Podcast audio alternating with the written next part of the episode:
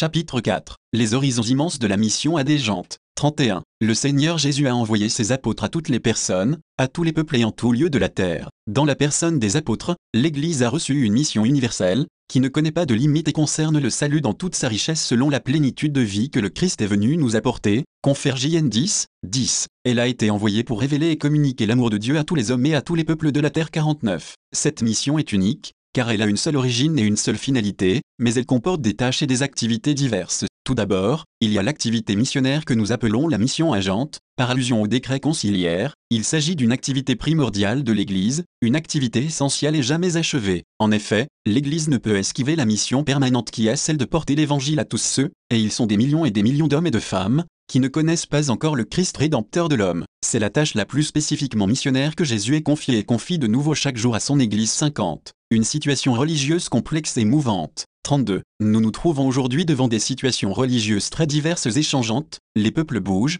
les réalités sociales et religieuses, jadis claires et bien définies, évoluent actuellement et deviennent complexes. Il suffit d'évoquer ici certains phénomènes tels que l'urbanisation, les migrations massives, les mouvements de réfugiés, la déchristianisation de pays anciennement chrétiens, l'influence croissante de l'Évangile et de ses valeurs dans des pays dont les habitants, en très grande majorité, ne sont pas chrétiens, sans oublier le foisonnement des messianismes et des sectes religieuses. Il y a un bouleversement des situations religieuses et sociales qui rend difficile l'application effective de certaines distinctions et catégories ecclésiales jusque-là communément utilisées. Avant même le concile, on disait de certaines grandes villes ou de terres chrétiennes qu'elles étaient devenues des pays de mission et la situation ne s'est certainement pas améliorée dans les années qui ont suivi. D'autre part, l'activité missionnaire a produit des fruits en abondance dans toutes les parties du monde de telle sorte qu'il existe des églises bien implantées, parfois avec tant de solidité et de maturité qu'elles peuvent à la fois pourvoir aux besoins de leur propre communauté et envoyer des évangélisateurs dans d'autres églises et d'autres territoires. De là vient le contraste avec les régions de chrétienté ancienne qu'il est nécessaire de réévangéliser. Certains se demandent donc si l'on peut encore parler d'activité missionnaire spécifique ou de terrain délimité pour cette activité, ou bien si l'on ne doit pas admettre qu'il existe une situation missionnaire unique,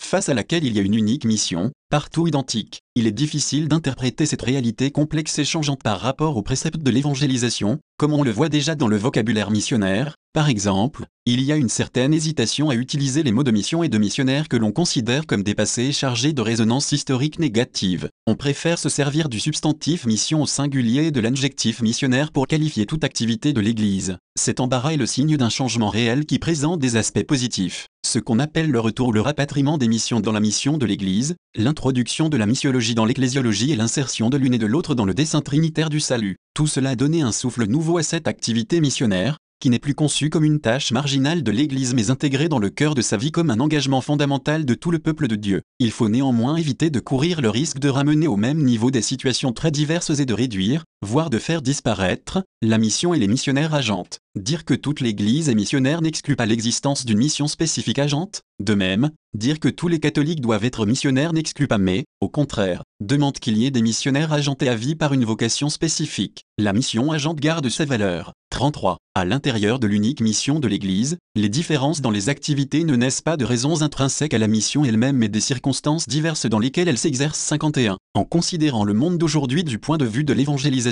nous pouvons distinguer trois situations. Tout d'abord, c'est à laquelle s'adresse l'activité missionnaire de l'Église, des peuples, des groupes humains, des contextes socioculturels dans lesquels le Christ et son évangile ne sont pas connus, ou dans lesquels il n'y a pas de communauté chrétienne assez mûre pour pouvoir incarner la foi dans leur milieu et l'annoncer à d'autres groupes. Telle est, à proprement parler, la mission agente 52. Il y a ensuite des communautés chrétiennes aux structures ecclésiales fortes et adaptées, à la foi et à la vie fervente qui rendent témoignage à l'Évangile de manière rayonnante dans leur milieu et qui prennent conscience du devoir de la mission universelle. En elle s'exerce l'activité pastorale de l'Église. Il existe enfin une situation intermédiaire, surtout dans les pays de vieille tradition chrétienne mais parfois aussi dans les églises plus jeunes, où des groupes entiers de baptisés ont perdu le sens de la foi vivante ou vont jusqu'à ne plus se reconnaître comme membres de l'Église, en menant une existence éloignée du Christ et de son Évangile. Dans ce cas, il faut une nouvelle évangélisation ou une réévangélisation. 34. L'activité missionnaire spécifique, ou mission agente, s'adresse aux peuples et aux groupes humains qui ne croient pas encore au Christ, à ceux qui sont loin du Christ, chez qui l'Église n'a pas encore été enracinée 53 et dont la culture n'a pas encore été imprégnée de l'Évangile 54. Elle se distingue des autres activités de l'Église par le fait qu'elle s'adresse à des groupes et à des milieux non chrétiens parce que l'annonce de l'Évangile et la présence de l'Église y ont fait défaut ou ont été insuffisantes. Elle a donc pour caractère propre d'être une action d'annonce du Christ et de son Évangile,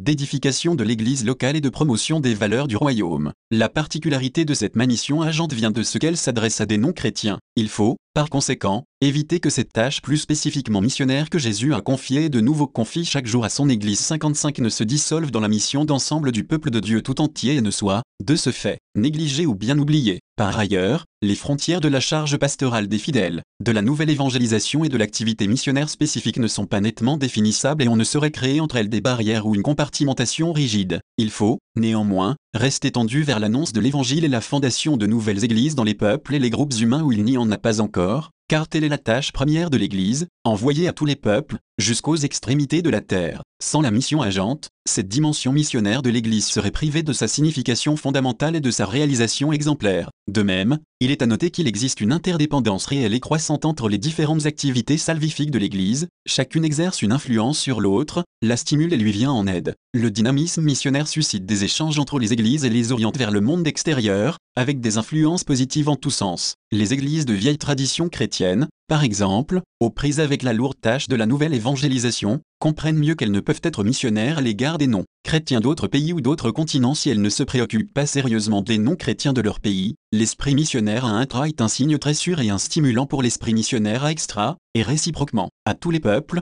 malgré les difficultés. 35. La mission agenta devant elle une tâche immense qui n'est certes pas près d'arriver à son terme. Au contraire, tant du point de vue numérique, avec l'accroissement démographique, que du point de vue socio-culturel, avec l'apparition de nouveaux types de relations et de nouveaux contacts comme avec les changements de situation. Elle semble destinée à avoir des horizons encore plus étendus. La tâche d'annoncer Jésus-Christ à tous les peuples s'avère immense et disproportionnée, compte tenu des forces humaines de l'Église. Les difficultés semblent insurmontables et pourraient décourager s'il s'agissait d'une œuvre purement humaine.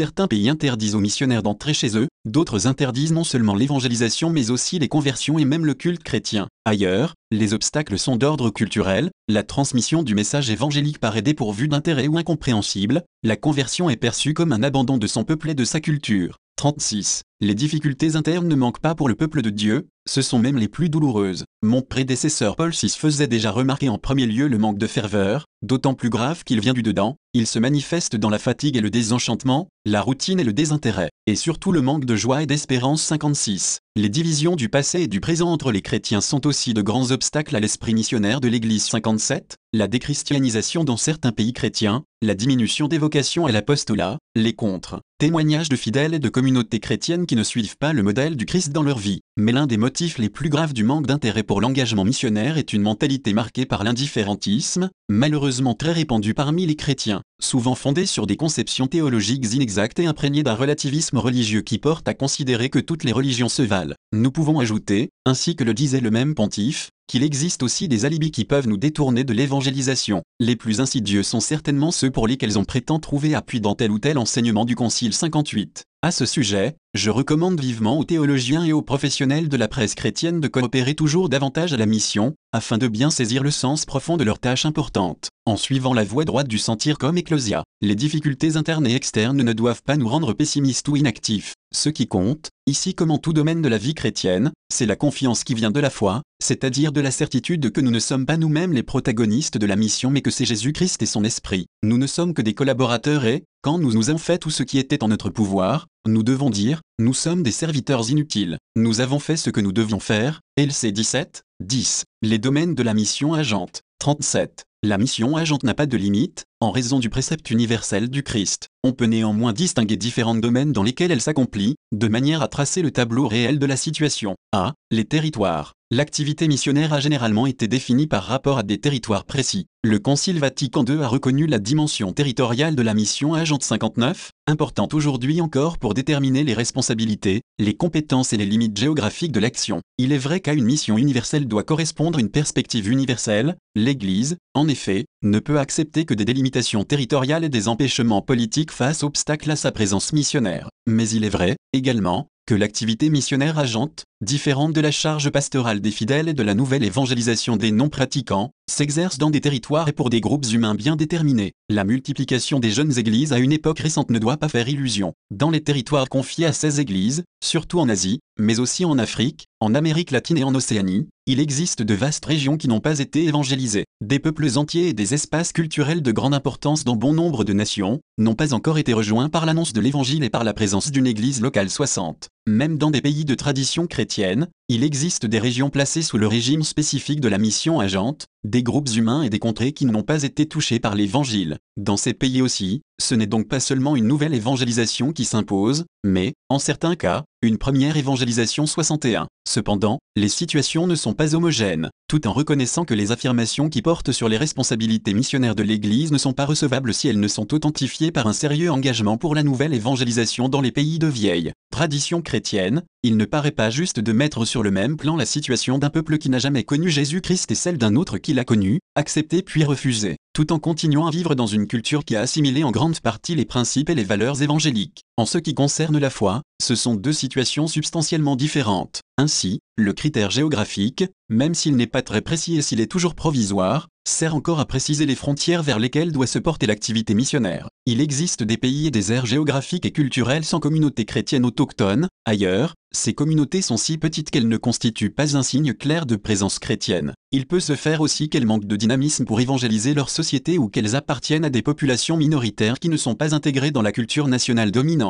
Sur le continent asiatique en particulier, vers lequel devrait se diriger en priorité la mission agente, les chrétiens sont en petite minorité, même si parfois on y constate des mouvements de conversion significatifs et de remarquables modes de présence chrétienne. B. Mondes nouveaux et phénomènes sociaux nouveaux. Les transformations rapides et profondes qui caractérisent le monde d'aujourd'hui, notamment le Sud, exercent une forte influence sur le cadre de la mission, là où, auparavant, il y avait des situations humaines et sociales stables. Tout se trouve aujourd'hui en mouvement, que l'on pense, par exemple, à l'urbanisation et à la croissance massive des villes, surtout si la pression démographique est plus forte. D'or et déjà, dans un bon nombre de pays, plus de la moitié de la population vit dans des mégapoles où les problèmes humains sont souvent aggravés par l'anonymat dans lequel se sentent plongées les multitudes. Au cours des temps modernes, l'activité missionnaire s'est surtout déroulée dans des régions isolées, éloignées des centres civilisés et inaccessibles par suite des difficultés de communication, de langue, de climat. Aujourd'hui, l'image de la mission agente est peut-être en train de changer, ces lieux privilégiés devraient être les grandes cités où apparaissent des mœurs nouvelles et de nouveaux modèles de vie, de nouvelles formes de culture et de communication qui, ensuite, influent sur l'ensemble de la population. Il est vrai que le choix des plus petits doit conduire à ne pas ignorer les groupes humains les plus marginaux ou les plus isolés, mais il n'en est pas moins vrai que l'on ne peut évangéliser les personnes ou les petits groupes en négligeant les centres où naît, pour ainsi dire, une humanité nouvelle avec de nouveaux modèles de développement. L'avenir des jeunes nations est en train de se forger dans les villes. En parlant de l'avenir, on ne peut oublier les jeunes qui, dans de nombreux pays, constituent déjà plus de la moitié de la population. Comment faire parvenir le message du Christ aux jeunes non-chrétiens qui sont l'avenir de continents entiers? À l'évidence, les moyens ordinaires de la pastorale ne suffisent plus, il faut des associations et des institutions, des groupes et des centres de jeunes, des initiatives culturelles et sociales pour les jeunes. Voilà un domaine où les mouvements ecclésiaux modernes trouvent un ample champ d'action. Parmi les grandes mutations du monde contemporain, les migrations ont produit un phénomène nouveau, les non-chrétiens arrivent en grand nombre dans les pays de vieille tradition chrétienne créant des occasions nouvelles de contact et d'échanges culturels, invitant l'Église à l'accueil, au dialogue, à l'assistance, en un mot, à la fraternité. Parmi les migrants, les réfugiés occupent une place tout à fait particulière et méritent la plus grande attention. Ils sont maintenant des millions et des millions dans le monde et ne cessent d'augmenter, ils ont fui des situations de pression politique et de misère inhumaine, de famine et de sécheresse qui ont pris des proportions catastrophiques. L'Église doit les induire dans le champ de sa sollicitude apostolique. Enfin, on peut rappeler les situations de pauvreté, souvent intolérables, qui se créent dans de nombreux pays et sont fréquemment à l'origine de migrations massives. Ces situations inhumaines constituent un défi pour la communauté de ceux qui croient au Christ. L'annonce du Christ et du règne de Dieu doit devenir un moyen de rachat humain pour ces populations. C. Ère culturelle ou aréopage moderne. Après avoir prêché dans de nombreux endroits, parvient à Athènes et se rend à l'aréopage où il annonce l'évangile en utilisant un langage adapté et compréhensible dans ce milieu. Conférac 17, 22 à 31. L'aréopage représentait alors le centre de la culture des Athéniens instruits et il peut aujourd'hui être pris comme symbole des nouveaux milieux où l'on doit proclamer l'évangile. Le premier aréopage des temps modernes est le monde de la communication, qui donne une unité à l'humanité en faisant d'elle, comme on dit, un grand village. Les médias ont pris une telle importance qu'ils sont, pour beaucoup de gens, le moyen principal d'information et de formation, il guide et inspire les comportements individuels, familiaux et sociaux. Ce sont surtout les nouvelles générations qui grandissent dans un monde conditionné par les médias. On a peut-être un peu négligé cet aréopage. On privilégie généralement d'autres moyens d'annonce évangélique et de formation, tandis que les médias sont laissés à l'initiative des particuliers ou de petits groupes et n'entrent dans la programmation pastorale que de manière secondaire. L'engagement dans les médias, toutefois, n'a pas pour seul but de démultiplier l'annonce. Il s'agit d'une réalité plus profonde car l'évangélisation même de la culture moderne dépend en grande partie de leur influence. Il ne suffit donc pas de les utiliser pour assurer la diffusion du message chrétien et de l'enseignement de l'Église, mais il faut intégrer le message dans cette nouvelle culture créée par les moyens de communication modernes. C'est un problème complexe car, sans même parler de son contenu, cette culture vient précisément de ce qu'il existe de nouveaux modes de communiquer avec de nouveaux langages, de nouvelles techniques, de nouveaux comportements. Mon prédécesseur Paul VI disait que la rupture entre évangile et culture est sans doute le drame de notre époque 62, le domaine de la communication actuelle vient pleinement confirmer ce jugement. Il existe,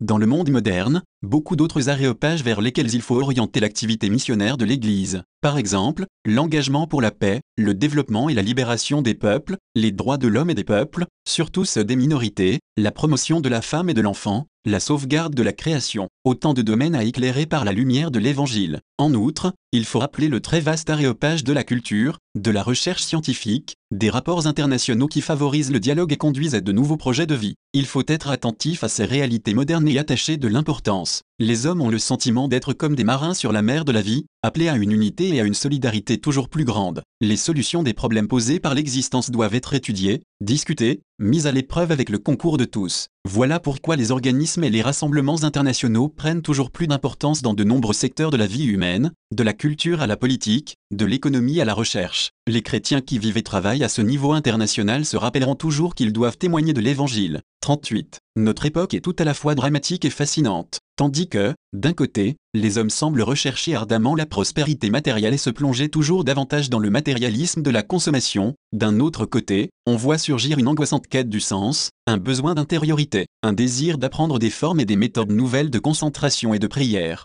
Dans les cultures imprégnées de religiosité, mais aussi dans les sociétés sécularisées, on recherche la dimension spirituelle de la vie comme antidote à la déshumanisation. Le phénomène que l'on nomme retour du religieux n'est pas sans ambiguïté, mais il contient un appel. L'Église a un immense patrimoine spirituel à offrir à l'humanité dans le Christ qui se proclame à la voix, la vérité et la vie. JN 14, 6. C'est la voie chrétienne qui mène à la rencontre de Dieu, à la prière, à la 16, à la découverte du sens de la vie. Voilà encore un aréopage à évangéliser. Fidélité au Christ et promotion de la liberté humaine. 39. Toutes les formes de l'activité missionnaire sont marquées par la conscience que l'on favorise la liberté de l'homme en lui annonçant Jésus-Christ. L'Église doit être fidèle au Christ, dont elle est le corps et dont elle poursuit la mission. Il est nécessaire qu'elle suive la même route que le Christ, la route de la pauvreté, de l'obéissance, du service et de l'immolation de soi jusqu'à la mort, dont il est sorti victorieux par sa résurrection 63. L'Église doit donc tout faire pour déployer sa mission dans le monde et atteindre tous les peuples, elle en a aussi le droit, qui lui a été donné par Dieu pour la mise en œuvre de son plan. La liberté religieuse, parfois encore limitée ou restreinte, est la condition et la garantie de toutes les libertés qui fondent le bien commun des personnes et des peuples. Il faut souhaiter que la véritable liberté religieuse soit accordée à tous en tout lieu, et l'Église s'y emploie dans les différents pays, surtout dans les pays à majorité catholique où elle a une plus grande influence. Cependant, il ne s'agit pas d'une question de religion de la majorité ou de la minorité, mais bien d'un droit inaliénable de toute personne humaine. D'autre part, l'Église s'adresse à l'homme dans l'entier respect de sa liberté 64, la mission ne restreint pas la liberté, mais elle la favorise. L'Église propose, elle n'impose rien, elle respecte les personnes et les cultures, et elle s'arrête devant l'autel de la conscience. À ceux qui s'opposent, sous les prétextes les plus variés, à son activité missionnaire, l'Église répète, ouvrez les portes au Christ. Je m'adresse à toutes les églises particulières, jeunes et anciennes. Le monde est en train de s'unifier toujours davantage. L'esprit de l'Évangile doit conduire à surmonter les barrières des cultures, des nationalismes, écartant toute fermeture. Benoît XV donnait déjà cet avertissement aux missionnaires de son époque, ne jamais oublier sa dignité personnelle au point de penser davantage à sa patrie terrestre qu'à celle du ciel 65. La même recommandation vaut aujourd'hui pour les églises particulières, ouvrez les portes aux missionnaires, car toute église particulière qui se couperait volontairement de l'église universelle perdrait sa référence au dessein de Dieu, elle s'appauvrirait dans sa dimension ecclésiale 66. Orientez l'attention vers le sud et vers l'est. 40. L'activité missionnaire représente aujourd'hui encore le plus grand des défis pour l'Église. Tandis que nous nous approchons de la fin du deuxième millénaire de la rédemption, il devient toujours plus évident que les nations qui n'ont pas encore reçu la première annonce du Christ constituent la majeure partie de l'humanité. Le bilan de l'activité missionnaire des temps modernes est certes positif, l'Église a été établie sur tous les continents, et même la majorité des fidèles des églises particulières ne se trouvent plus aujourd'hui dans la vieille Europe, mais sur les continents que les missionnaires ont ouverts à la fois. Il demeure, toutefois, que les extrémités de la terre où l'on doit porter l'évangile reculent toujours davantage et la parole de Tertullien, selon laquelle l'évangile a été annoncé à toute la terre et à tous les peuples 67, est bien loin de se vérifier dans les faits, la mission agente n'en est encore qu'à ses débuts. De nouveaux peuples font leur entrée sur la scène mondiale et ils ont le droit, eux aussi, de recevoir l'annonce du salut. La croissance démographique du Sud et de l'Est, dans des pays non chrétiens, fait augmenter continuellement le nombre des personnes qui ignorent la rédemption opérée par le Christ. Il faut orienter l'attention missionnaire vers les aires géographiques et vers les milieux culturels qui sont restés à l'écart de l'influence de l'Évangile. Tous ceux qui croient au Christ doivent éprouver, comme partie intégrante de leur foi, le zèle apostolique de transmettre aux autres la joie et la lumière de la foi. Ce zèle doit devenir pour ainsi dire une faim et une soif de faire connaître le Seigneur, dès lors que le regard se porte sur les horizons immenses du monde non chrétien.